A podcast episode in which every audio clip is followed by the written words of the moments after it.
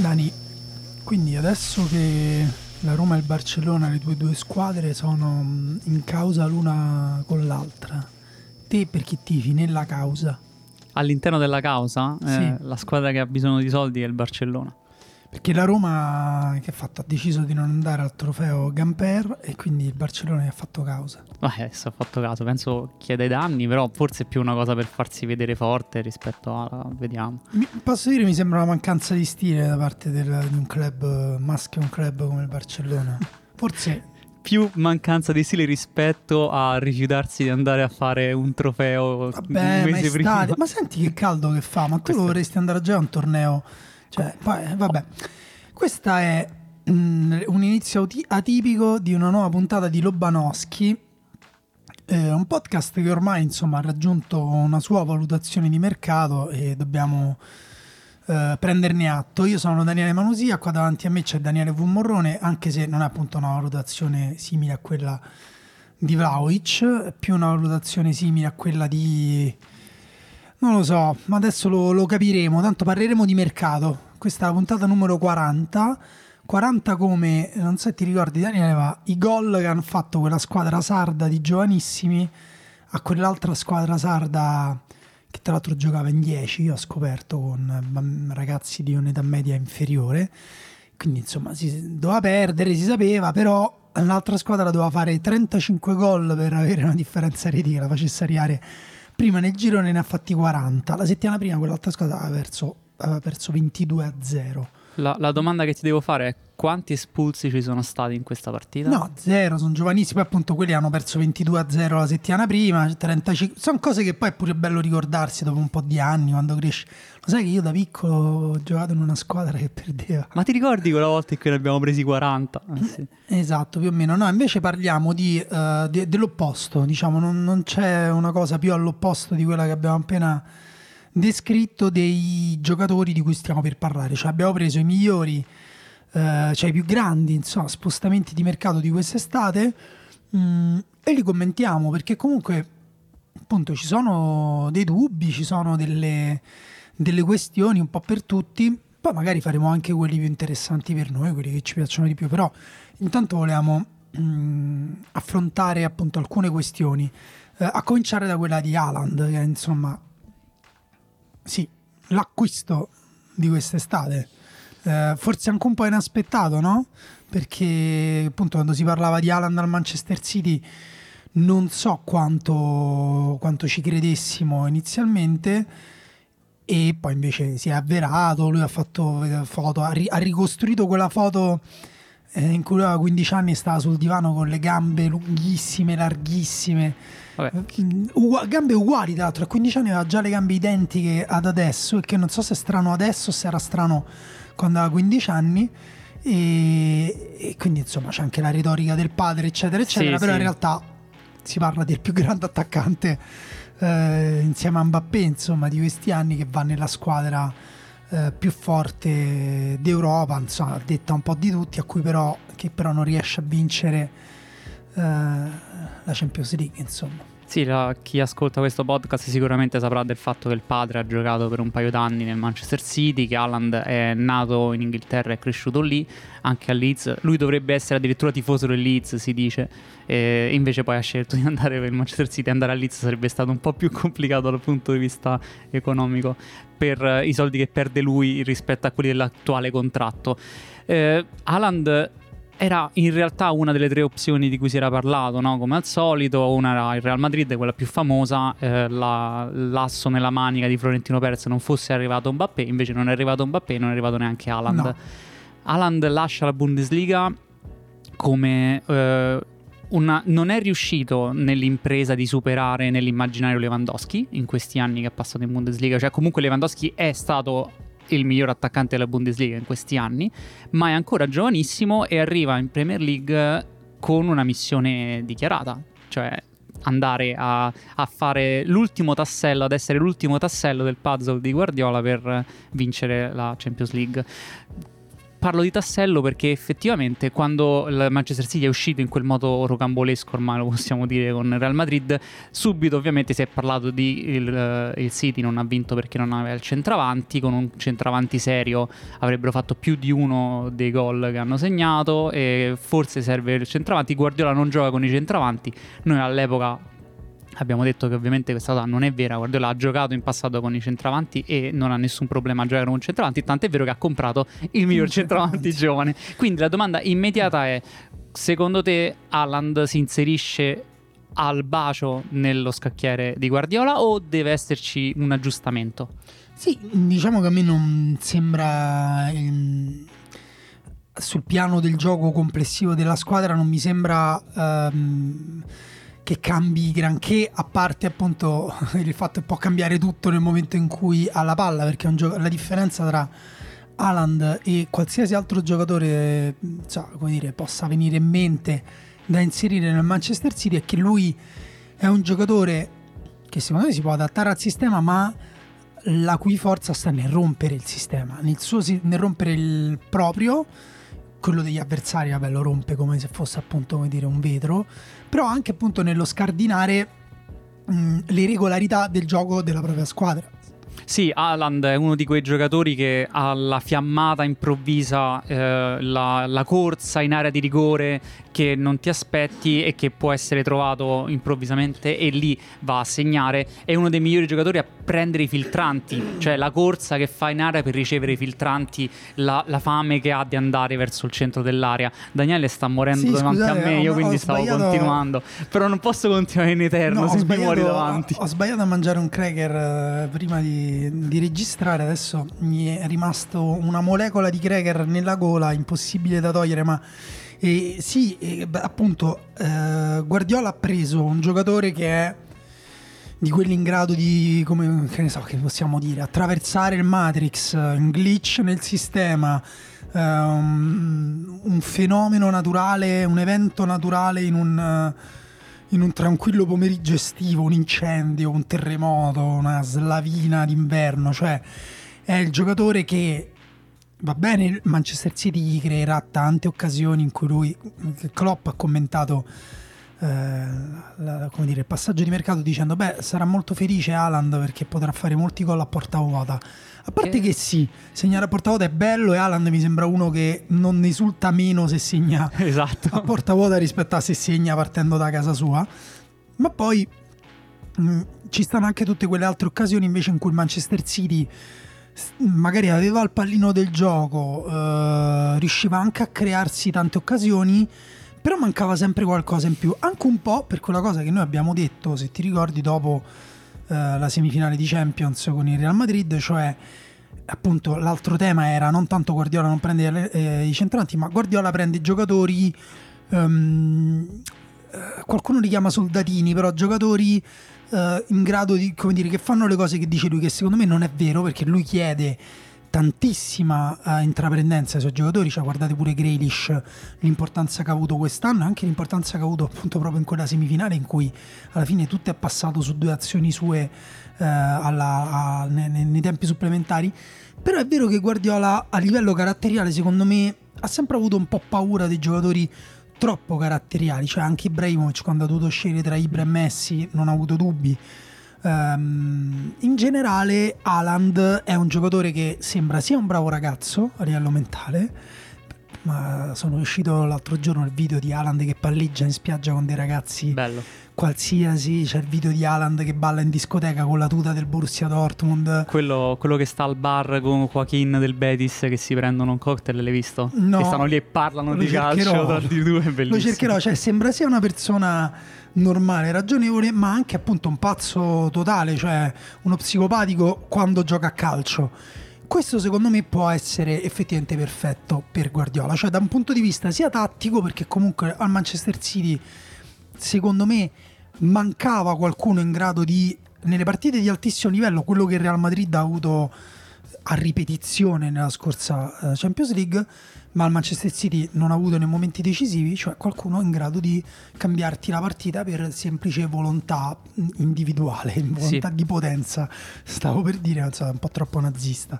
No, no, però è vero, effettivamente è proprio la, la volontà improvvisa o allo stesso tempo tutti quanti quei palloni che il City dà a Sterling in area, a Jesus in area, eh, certo, quei palloni là una, sono 3-4 palle a partita che Klopp dice segna a porta vuota. Prima di tutto te le devi creare, e quindi non è proprio esattamente a porta vuota. E dopodiché sì, Alan è proprio l'attaccante perfetto per andare a prendere quei palloni e metterli in porta. Sì, diciamo che lo scorso anno, cioè Alan ha sempre battuto gli expected goals, che è una cosa da guardare negli attaccanti per vedere appunto se eh, il loro rapporto con le occasioni che gli creano i compagni, no? Lui l'ha sempre battuto, anche se l'anno scorso uh, è stato più vicino alla norma, comunque l'anno più tre gol. Comunque non... Stagione particolare però, devo dire è stato infortunato spesso, è rientrato quasi mai al 100%, quindi... Ha comunque segnato 22 gol in esatto. campionato, quindi insomma non è, non è malissimo, anzi è, è, appunto da da elite dell'elite dell'elite. Quindi Haaland è andato al City. Vabbè, quindi ci piace perché in Inghilterra oltretutto qualcuno ha detto c'è la Bundesliga tax, cioè i giocatori tedeschi devono ehm, hanno bisogno di adattarsi, Jadon Sancho, Kai Havertz, eccetera, eccetera.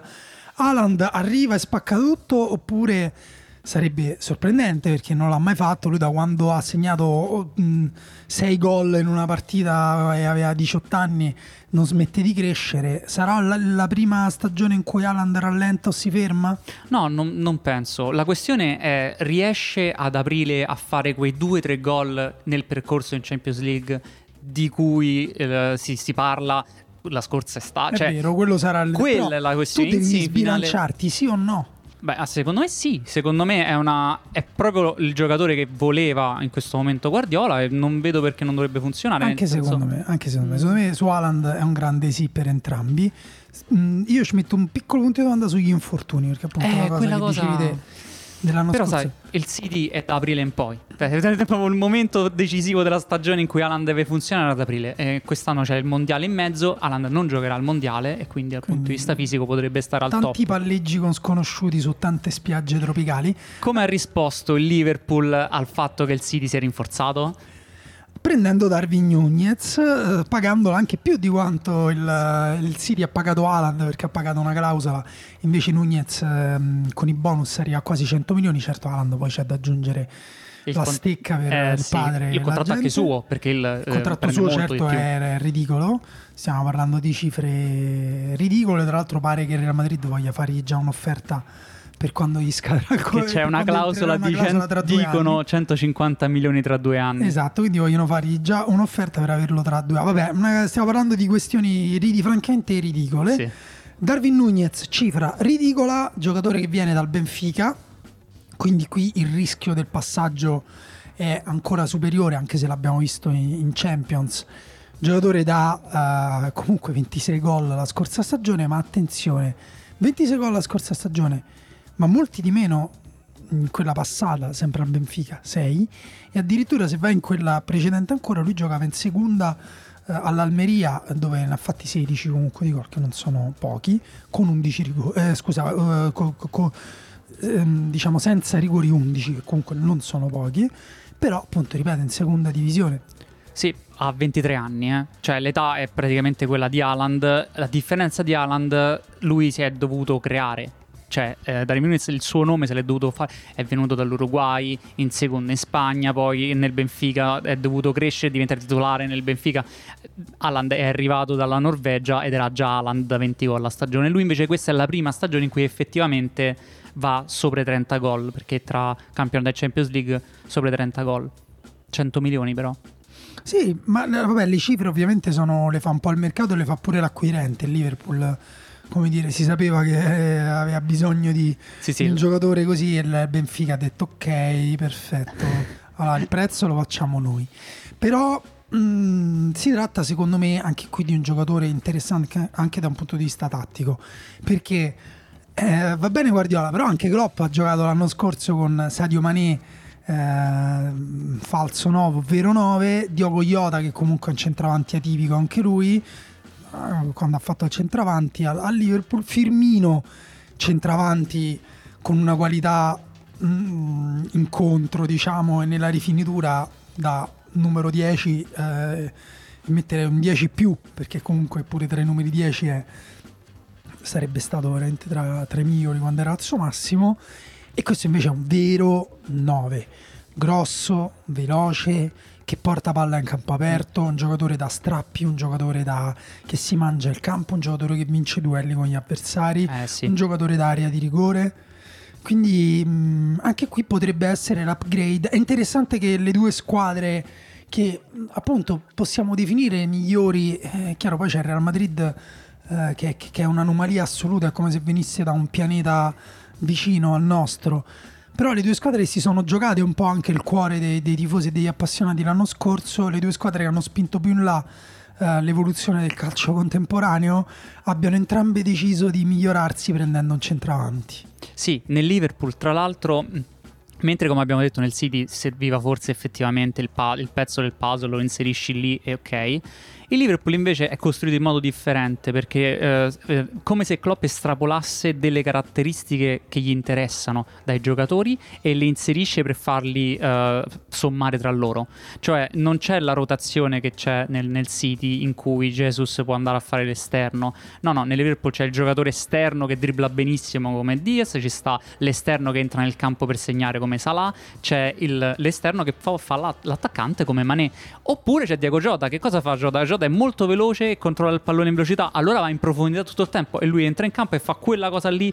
E da questo punto di vista invece Nunez è... Sì, anche se Diogo Iota rispetto a David Nunez è forse il suo trolley. Esatto, è un giocatore che aggiunge un'altra dimensione perché è- è più grosso, più veloce, più potente e soprattutto in area di rigore sbaglia veramente poco Darwin Nunez. E questa cosa qua aggiunge quindi al tridente tolto Mané di cui parleremo tra poco, aggiunge una dimensione in più che va forse ad accelerare quello che già era la questione di Jota che ha iniziato eh, la stagione come titolare e poi ha perso di fatto il posto per Mané perché evidentemente non gli riusciva a dare questa forza in area di rigore, questa capacità di finalizzare Beh, in area di comunque, rigore. appunto, sono squadre, il City e il Liverpool, che riescono a portare eh, molto tranquillamente la palla sulla tre quarti, Eh, sì. riescono anche a creare le occasioni, però quando la palla arriva nel cono centrale eh, di porta, lì serve un giocatore in grado non solo di vincere il duello, ma anche di vincerlo in maniera creativa, cioè magari non solo di finalizzare mh, nel modo in cui calciando, cioè nel modo in cui gli è stata creata l'occasione, ma anche manipolando il difensore col corpo, con la tecnica. E su questo Diogo Iota era un po' più limitato. Sadio Mané, l'abbiamo visto anche nella finale con il Liverpool, il palo che ha preso aveva quell'elettricità in area di rigore che, ehm, che poteva essere mh, più utile in quelle situazioni là. David Nunez potrebbe essere Sì. veramente perfetto. Aggiungo un'altra cosa, Darwin va a prendersi anche il segmento cross. Eh certo, cioè uno come lui, esatto, i cross li va a Il prendere dubbio- il Liverpool è uno Il dei... dubbio è che la Premier League non è campionato portoghese e, e- e che è un giocatore molto fisico, ma eh, come dire, la cui intensità appunto va provata sui ritmi della Premier, perché appunto ehm, dovrà anche gestirsi nei momenti della partita, dovrà diciamo eh, non, cre- non vedo perché non dovrebbe funzionare sinceramente. Anche perché appunto avrà anche modo di, di adattarsi un attimo. David Luiz eh sì David Luiz scusa Luis Diaz eh, si è adattato benissimo eh, al, al sistema di, di Klopp anche per come è stato utilizzato da Klopp non capisco, non riesco a immaginare perché non dovrebbe succedere lo stesso con un giocatore dal potenziale di Darwin Nunez. Quindi Sì, trovo interessante come il Liverpool sia andato a prendersi gli ultimi due grandi acquisti nel campionato portoghese. Cioè, tra le due squadre grandi del campionato portoghese ha scelto l'esterno driblomane e la punta che fa gol. È particolare perché sembra quasi un passaggio, manca un passaggio intermedio. Uno si aspetta che Darwin Nunez va, faccio, faccio esempio, al Siviglia. Per, per giocare nella Liga, per giocare in Champions League e dopo dal Siviglia viene preso. Invece il Liverpool Eh, ma sono per rari, due volte sono la cosa che ha detto pure Marotta, sono rari attaccanti eh, sì. forti e costano. E invece come ha risposto il Real Madrid che appunto eh, è rimasto senza Haaland, senza Mbappé, vabbè, Darwin Nunez non ci ha neanche pensato, almeno non, non- non lo sappiamo. E um, chi ha preso? Ha preso un altro giovane centrocampista francese, cioè Chouameni, molto forte, cioè lui a differenza di quando mh, hanno preso Camavinga dal, dal Ren che veniva da una stagione così così dopo la stagione dell'esplosione diciamo eh, era stata un po' una scommessa si diceva vabbè ma chissà Camavinga quanto giocherà con eh, i centrocampisti che hanno a disposizione invece è diventato il primo cambio dopo Cross e Modric. Fondamentale ha messo la sua firma in Champions League in maniera eh, secondo me abbastanza evidente. Ehm, Qui hanno preso un giocatore che ha un po' più di esperienza, perché con il Monaco ha già giocato due stagioni piene. Uh, un giocatore il cui livello alto è anche qui, secondo me, indiscutibile ed è interessante che è un giocatore eh, con delle caratteristiche maggiormente difensive rispetto a Camavinga, che comunque è un giocatore iperdinamico che copre molto campo, che toglie tanti palloni agli avversari, soprattutto nella tre quarti avversaria, ma, ma Chouameni è pimpato da questo punto di vista.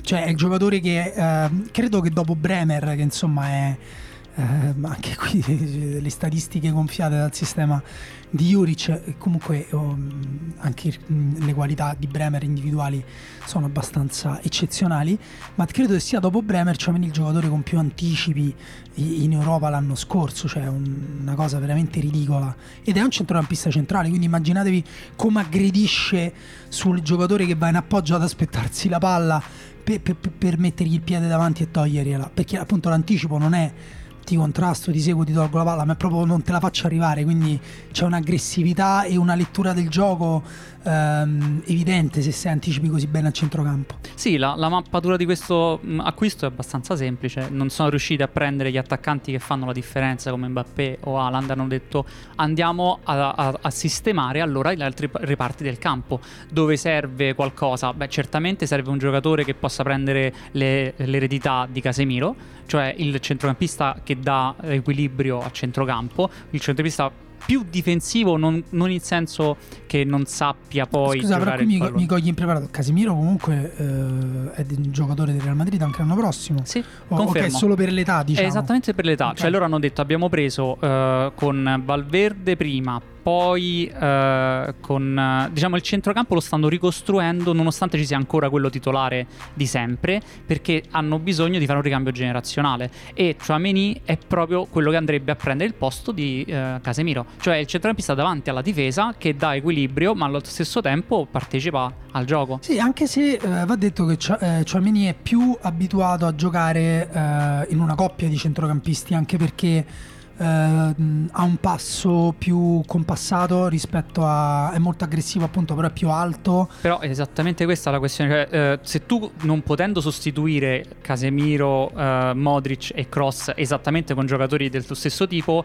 vai un po' a ritoccare la cosa e prendi giocatori come Camavinga che è molto dinamico come Giovanni che è mollo bravo da solo a reggere il centro del campo e crea una coppia di centrocampo praticamente fatta e finita. Sì secondo me è anche bello appunto l'accoppiamento con Valverde che è un, eh. uno strumento tattico eh, interessante Ricordiamo... sia in aggressività che, che, che, in conservazione del pallone insomma quando si aggiunge al centrocampo o esatto. quando gioca anche da esterno proprio. Esatto. Ricordiamo che ha giocato partendo dall'esterno venendo poi dentro il campo. Quindi il Real Madrid molto, eh, gioca molto su questa cosa del centrocampo che può essere modificato anche a partita in corso. E hanno preso un ultimo giocatore da questo punto di vista e hanno preso forse il miglior prospetto da questo punto di vista, cioè il giocatore che da solo ti regge il centro del campo. Sì, poi appunto con un raggio d'azione non eh, cortissimo come Casimiro, che ha forse una qualità tecnica eh, sottovalutata dall'opinione pubblica, insomma, poi vedremo quando sarà il momento di ricordarlo, però insomma ne- negli ultimi anni un pochino le cose sono cambiate grazie alle vittorie e al suo ruolo fondamentale in un Real Madrid così dove gli individui sono così importanti. Uh, però, um, però appunto resta un giocatore che specializzato, no? specializzato eh sì. nel gioco davanti alla difesa, specializzato uh, nella copertura. Chouameni uh, fa più cose, nella metà campo avversaria fa sentire il suo peso tecnico con i filtranti, con uh, i lanci, con, con, anche delle progressioni, anche con il tiro.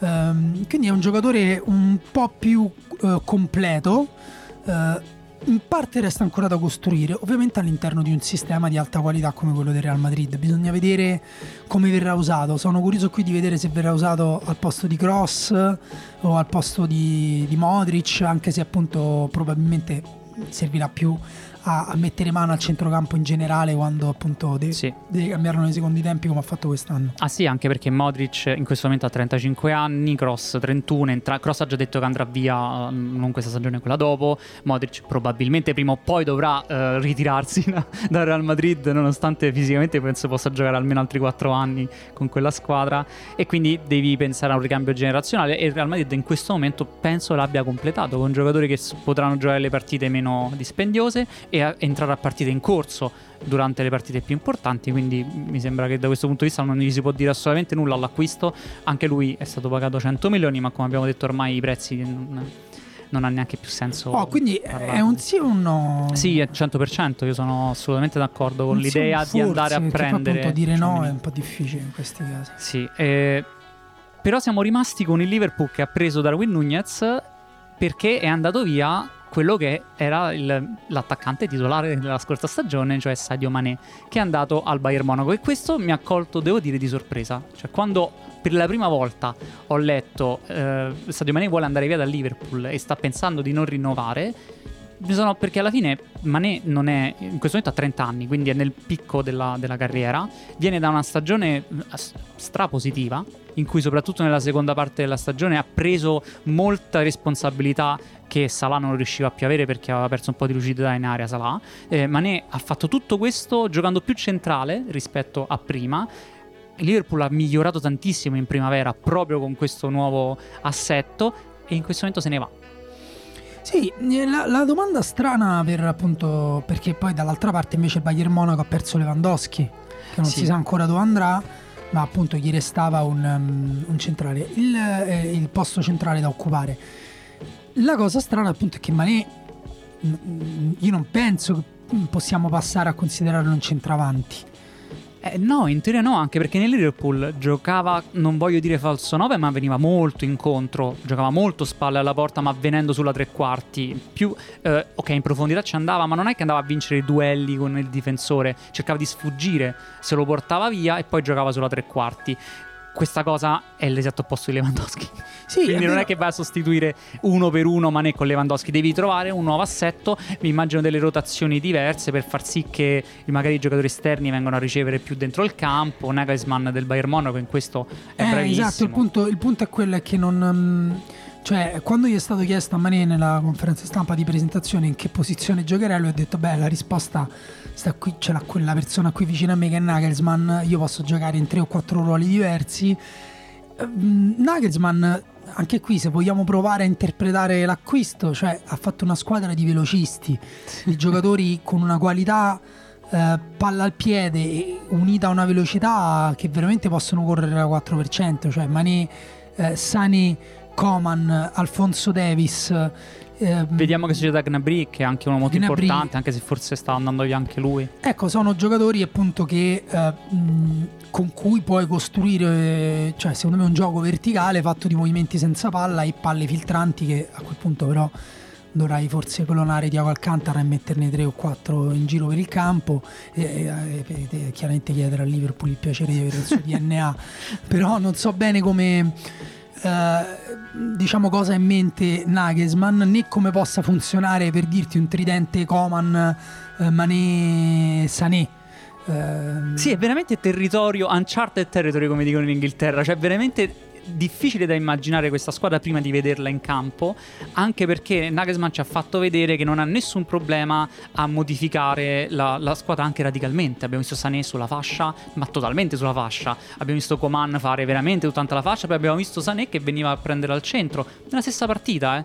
Sì, ruotano sì. tra di loro. L'unico giocatore che rimaneva fisso nella eh. fascia centrale. Era Lewandowski. È andato via. eh, vabbè, infatti vabbè qui infatti io qui ti dico non ti dico no però ti dico ni. Nel senso non lo so.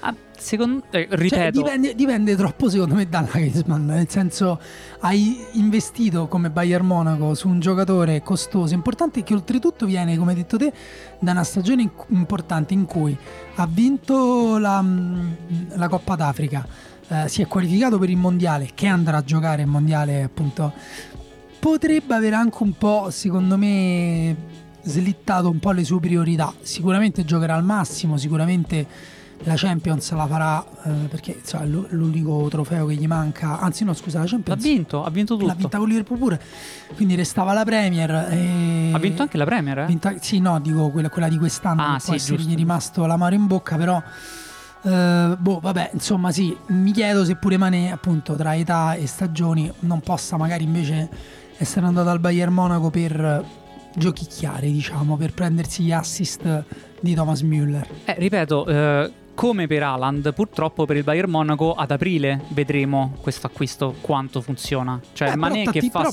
è così importante l'aspetto tattico che in realtà in questo caso lo dovremo vedere subito. Esatto, noi sappiamo da subito come giocheranno, ok, ma poi il suo valore vero sarà, il valore vero scusate, sarà quando ad aprile dovrà fare i 2-3 gol in Champions League e questo secondo me rischia di essere un'eredità troppo se- pesante quella di Esatto, Lewandowski. secondo me Mané non è quel giocatore lì. Cioè, su quella cosa lì magari succede, magari no, però secondo me dovrà piuttosto prendere anche il posto che lascia Lewandowski a livello carismatico. Cioè, comunque eh, Mané eh, è stato venduto questo come un upgrade, cioè va in una delle Sì. più grandi società al mondo, qualcuno dice più grande del Liverpool, eh, con più potenzialità di vincere la Champions, non lo so.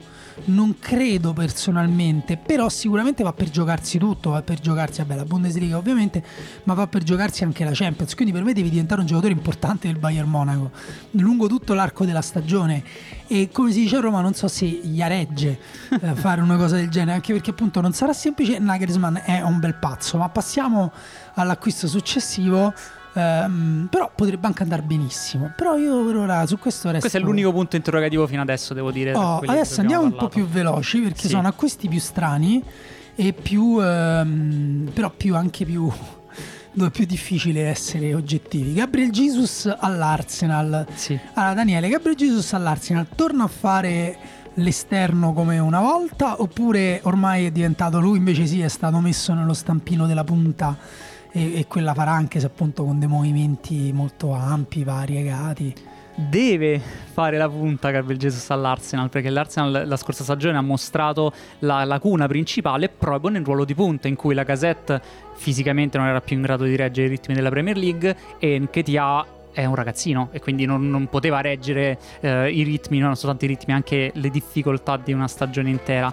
E Gabriel Jesus arriva con l'idea di essere proprio la punta di questa squadra, un giocatore ovviamente lo sappiamo molto versatile in campo, riesce a giocare tranquillamente verso l'esterno, si appoggia, è ottimo negli appoggi, bravissimo nel- nei passaggi, eh, quelli corti e poi Però si muove. posso dirti, secondo me è un giocatore poco autosufficiente per eh, il bisogno che avrebbe l'Arsenal. Esattamente, perché quello di cui ha bisogno l'Arsenal è un attaccante che vinca i duelli individuali. Esatto. E la questione è, Jesus sappiamo che può vincere i duelli individuali sull'esterno, quando o, si o- allarga. o negli ultimi metri, cioè in area di rigore, comunque Esatto. lui secondo me fa, fa la differenza.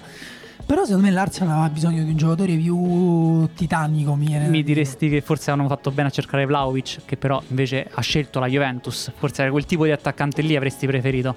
Eh sì, sì, anche se Gabriel Jesus resta di una qualità tecnica, secondo me anche qui sottovalutata, mh, ovviamente in proporzione agli elogi che vengono fatti, mh, però eh, è un giocatore appunto, secondo me magari qualcosa di buono può fare, però non so se cambia le sorti dell'Arsenal. Quello non penso, ma non penso che l'Arsenal sia in grado adesso di prendere giocatori che cambiano le sorti, come si è visto ha fallito il tentativo di Vlaovic, e deve quindi costruire una squadra che fa quel passettino in più, arriva in Champions League, fa un paio d'anni di Champions League e allora può andare a prendersi il giocatore Quindi di tu da, anche da tifoso che tifi anche l'Arsenal, tu che dici sì o no? Beh, direi di sì, perché in questo momento è il tipo di attaccante che può da- dare quel passettino in più. Guarda, Deve raggiungere però i 15-16 gol, non può fermarsi Voglio agli 8. gufartela questa, ti dico no, perché secondo me oltretutto può deprimersi, cioè nel senso in una squadra che tende alla depressione, Gabriel Jesus non è quello che va e fa vabbè dai ragazzi su, tiriamoci su, dai ca- tiriamo fuori, ah, ah", no, è poi quello che dice vabbè sì in effetti è vero, il, È il climate, soldatino. il climate change, che tristezza, stiamo per morire tutti. La, cioè. la cosa positiva è che Arteta l'ha già allenato quando era secondo di Guardiola, quindi ne conosce già pregi e difetti. È uno dei Ok. motivi per cui è andato a prenderlo probabilmente. Poi abbiamo detto questo giro van- gira, gira tutte quante le punte che si spostano da una parte all'altra e il Borussia Dortmund ha perso Aland è andato a prendersi la punta per sostituire Haaland. Non puoi sostituire Haaland con una sola punta, ne ha prese quindi due. Una è Adeyemi, il giovane attaccante dell'Under 21 tedesca. E qui è un grosso sì. E questo è un grosso sì, però è una scommessa. Il giocatore che deve fare i gol e invece Haller venuto dall'Ajax, dove ha avuto la migliore stagione della sua carriera, ha superato 10 gol in Champions League. Ve lo ricordate? Al girone segnava ogni partita. Era, eh, lui un centravanti classico, un centravanti che va a coprire forse i gol che, che, doveva fare l'anno scorso e non ci è riuscito comunque Haaland, ma è anche vero che è un centravanti che in questo momento ha 28 anni e quindi è, è adesso. Sì, è un giocatore che appunto per quello che ha fatto l'anno scorso forse poteva anche ambire a qualcosa di più del Borussia Dortmund. Mm, non saprei neanche definire se è un miglioramento o un peggioramento rispetto all'Ajax, che comunque è una squadra sempre competitiva in Europa e che appunto se aspetti la corrente giusta magari ti porta in finale o in semifinale. E magari l'avrei voluto vedere un altro anno lì e, mm, e vedergli fare qualche altro gol eh, con una squadra appunto che gioca per lui. Il Borussia Dortmund ha comunque un livello tecnico altissimo a giocatori ehm, anche e soprattutto per, per, un gioco di strappi insomma sì.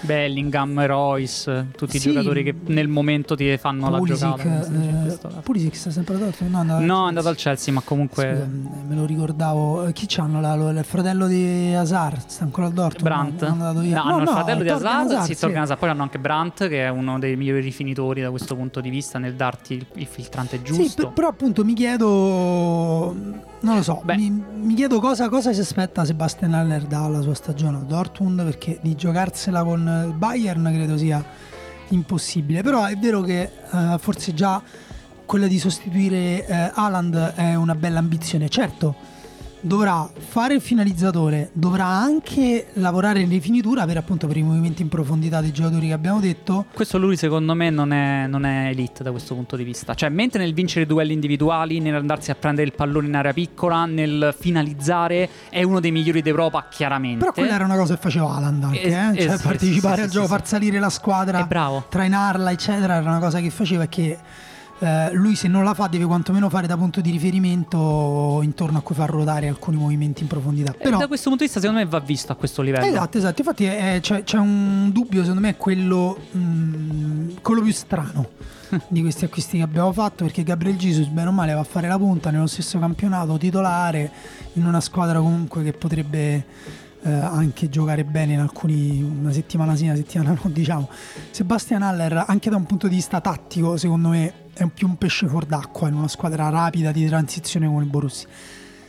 Tu qui hai messo nell'elenco Frankie De Jong. Frankie De Jong non si è ancora mosso. Eh, io ti do l'esclusiva, Daniele. Frankie De Jong andrà al Manchester United. È ufficiale? Non è ufficiale, ma andrà al Manchester United. Con Tenag, quindi sì. diciamo ritrova l'allenatore che ha avuto all'Ajax e in una squadra però incredibilmente disfunzionale in cui probabilmente anche i muri mh, contribuiscono a far giocare i peggi giocatori, il colore dei muri, lo stato delle fondamenta dello spogliatoio, l'umidità, non lo so, ci sarà qualcosa nell'aria. Frankie De Jong però è uno di quei giocatori che quando entra è come se avesse l'arbre magic di Marco Dottavi appeso al collo sì. Profuma l'ambiente, esatto. ma allo stesso tempo dici perché ha l'arbore magic appeso al collo? In questo caso... È perché intorno a lui... Guarda, uh, De Jong va a prendersi una posizione ambita perché va di fatto a prendersi il regista titolare del Manchester United nel momento di rifondazione del Manchester United, l'ennesimo momento di rifondazione del Manchester United, con un allenatore che lo conosce bene, ma come dicevi giustamente tu, è un enorme punto interrogativo tutto. Cioè non sappiamo, non possiamo saperlo come vuole giocare Tenang perché non è che può arrivare e mettere la, la chiavetta USB, scaricare i file dell'allenamento dell'Ajax e dire allora ragazzi adesso da domani così e si fa così. Non è detto che si possa fare questa cosa e soprattutto funziona in Premier League quel gioco di associazioni nel, nel breve, nel, nelle transizioni immediate per poi giocare nel, nel, lungo. Non lo so, francamente non lo so, non lo sa nessuno. Sì, non so neanche se ha... Che giocatori ha a disposizione? De- qualcuno ce l'ha, no? Jadon Sancho... Um, Basta. Però, ad esempio, Sancho viene da. Sancho, che sarebbe stato un giocatore perfetto nell'Ajax di Tenag, viene da una stagione negativa nel Manchester United e non sai se psicologicamente si è ripreso per fare una stagione da protagonista. No, c'è anche sempre Cristiano Ronaldo, è comunque un giocatore che modifica eh, le squadre in cui gioca a Quanti tattico. Fernandes, Bruno Fernandes, ad esempio, vuole giocare in quel modo, è in grado di giocare in quel modo? Mm, lui è molto specifico, lui deve ricevere sulla zona di rifinitura, fronte alla porta. Secondo me Bruno Fernandes potrebbe fare un pochino diciamo il Tadic del, del Manchester United. Ci sono sempre, appunto c'è sempre Jadon Sancho c'è forse da recuperare, non lo so, c'è da recuperare Rashford, ammesso che resti. Bella domanda? Rashford non si sa neanche se rimane. Comunque non voglio quindi gettare la croce addosso alla scelta di Frankie de Jong perché ovviamente non è stata una scelta soltanto Pogba, sua. Eh, Pogba è andato via. via. Eh, le necessità di vendere il Barcellona erano più grandi rispetto alla voglia di tenersi uno dei migliori centrocampisti d'Europa. È anche vero che però appunto come giocherà De Jong è forse uno dei grandi punti interrogativi della prossima stagione perché è uno di quei giocatori che ti cambia la squadra e che può rendere il Manchester United una squadra della parte diciamo che lotta per il titolo ma se fallisce non Tenag... da solo non da solo secondo me. Vedremo se arriverà qualcun altro. Il Manchester United è la squadra che ha speso di più nel mercato degli ultimi 5 anni in Premier quindi, e mh, paradossalmente deve essere quella che spende di più quest'estate eh sì. se vuole va trasformato. Per me per ora è no eh, poi vedremo sì, anche, anche, per me, anche, per me, Lewandowski invece che pare vada al Barcellona anche se insomma, il Bayern Monaco ha chiesto di vedere i soldi al Barcellona perché eh, non si fida un po' come c'ha paura che gli, gli vendono Lewandowski poi arriva ed è un gigantesco mattone a forma di Lewandowski. Oppure il Barcellona compra Lewandowski, ma poi paga con una valigetta piena di fogli stracciati di carta che esatto. consegnano a Monaco. Sì, esatto. E Lewandowski ovviamente eh, va, a, va, a, prendersi il ruolo di centravanti titolare del Barcellona, un ruolo che... Eh, ma se serve al Barcellona, cioè serve a completare il sistema di Secondo Xavi? me sì, secondo me quello che è mancato l'anno scorso è proprio un giocatore che ti, ti va a concludere tutto quanto quello che crea la squadra di Xavi e che sa che ti fa 20 gol a stagione, hai Vabbè, la sicurezza di avere quei 20 gol. il Barcellona ha dovuto assorbire la, lo shock di perdere il Cunagero da un momento all'altro. E doveva essere non... quello, doveva essere il centravanti che ti faceva i gol, è andato via improvvisamente prima ancora di potersi inserire, Ferran Torres ha avuto problemi proprio in area di rigore, faceva tutto benissimo tranne la finalizzazione e Memphis stessa cosa. Sì, anche psicologicamente forse Ferran Torres ha bisogno di non avere tutta quella pressione addosso. Sì, anche secondo me. È sembrato subirlo nelle partite in cui Memphis Depay ha uno di quelli che ha bisogno della pressione addosso, deve essere pungolato, ma ha giocato meglio quando ha giocato sull'esterno, ricevuto sui piedi e poi fatto giocare il pallone. Invece il Barcellona ha bisogno di uno in area di rigore che dia un punto di riferimento sì, poi appunto Lewandowski, vabbè, Lewandowski ti cambia ovviamente tutta la, la, la produzione in area di rigore perché è un trasformatore, è una fabbrica di gol in cui inserire palloni, quindi Barcellona dovrà concentrarsi sul far arrivare la palla a Lewandowski esatto. in area di rigore e poi lui dovrebbe comunque ricavare quei suoi 20-30 gol stagionali. Per me qui è sì, perché comunque va... Cioè a me la cosa che piace è che Lewandowski a 31 anni va a risollevare le sorti di una squadra disfunzionale anch'essa negli ultimi anni che però ha fatto vedere del potenziale l'anno scorso e lui può effettivamente fare la differenza e riportarla in alto. Ovviamente non si parla di raggiungere subito Manchester City, Liverpool, eccetera, però già se arrivasse a giocarsela con Manchester City e Liverpool in un quarto, in una semifinale di Champions, secondo me sarebbe già una grande cosa per Barcellona. Sì, Lewandowski 34 anni avrà la prossima stagione, quindi è veramente l'ultimo, l'ultimo treno per una squadra come Barcellona o Real Madrid. Ha scelto il Barcellona ed è una, una, una pezza, cioè un giocatore che deve arrivare subito, fare i suoi 25 gol quest'anno, 25 gol l'anno prossimo e dopodiché può anche andare da un'altra parte, lui in America e il Barcellona prendere un attaccante nuovo da valorizzare. Va bene, e direi che con questo abbiamo coperto i principali scambi di. Ce ne saranno di, altri, di ovviamente. Ce ne saranno altri, magari vi diremo pure quelli che ci piacciono di più a noi tra, diciamo, tra i meno famosi, anche se Chouameni noi ve lo segnaliamo sì. perché poi così quantomeno insomma non, non Aggiungo uno velocemente, occhio a Rafinha del Leeds che andrà via. Lui sì, potrebbe essere uno di quei giocatori sa, che fanno. Appunto, lì è difficile capire perché adesso pare che ci sia veramente il dubbio tra Arsenal e Barcellona. Sì. Quindi è difficile interpretare. Ovviamente, se andasse a Barcellona sarebbe un grande upgrade per il Barcellona. se andasse all'Arsenal sarebbe un grande upgrade per l'Arsenal, però non lo so, fossi lui non avrei dubbi su uh, dove andare.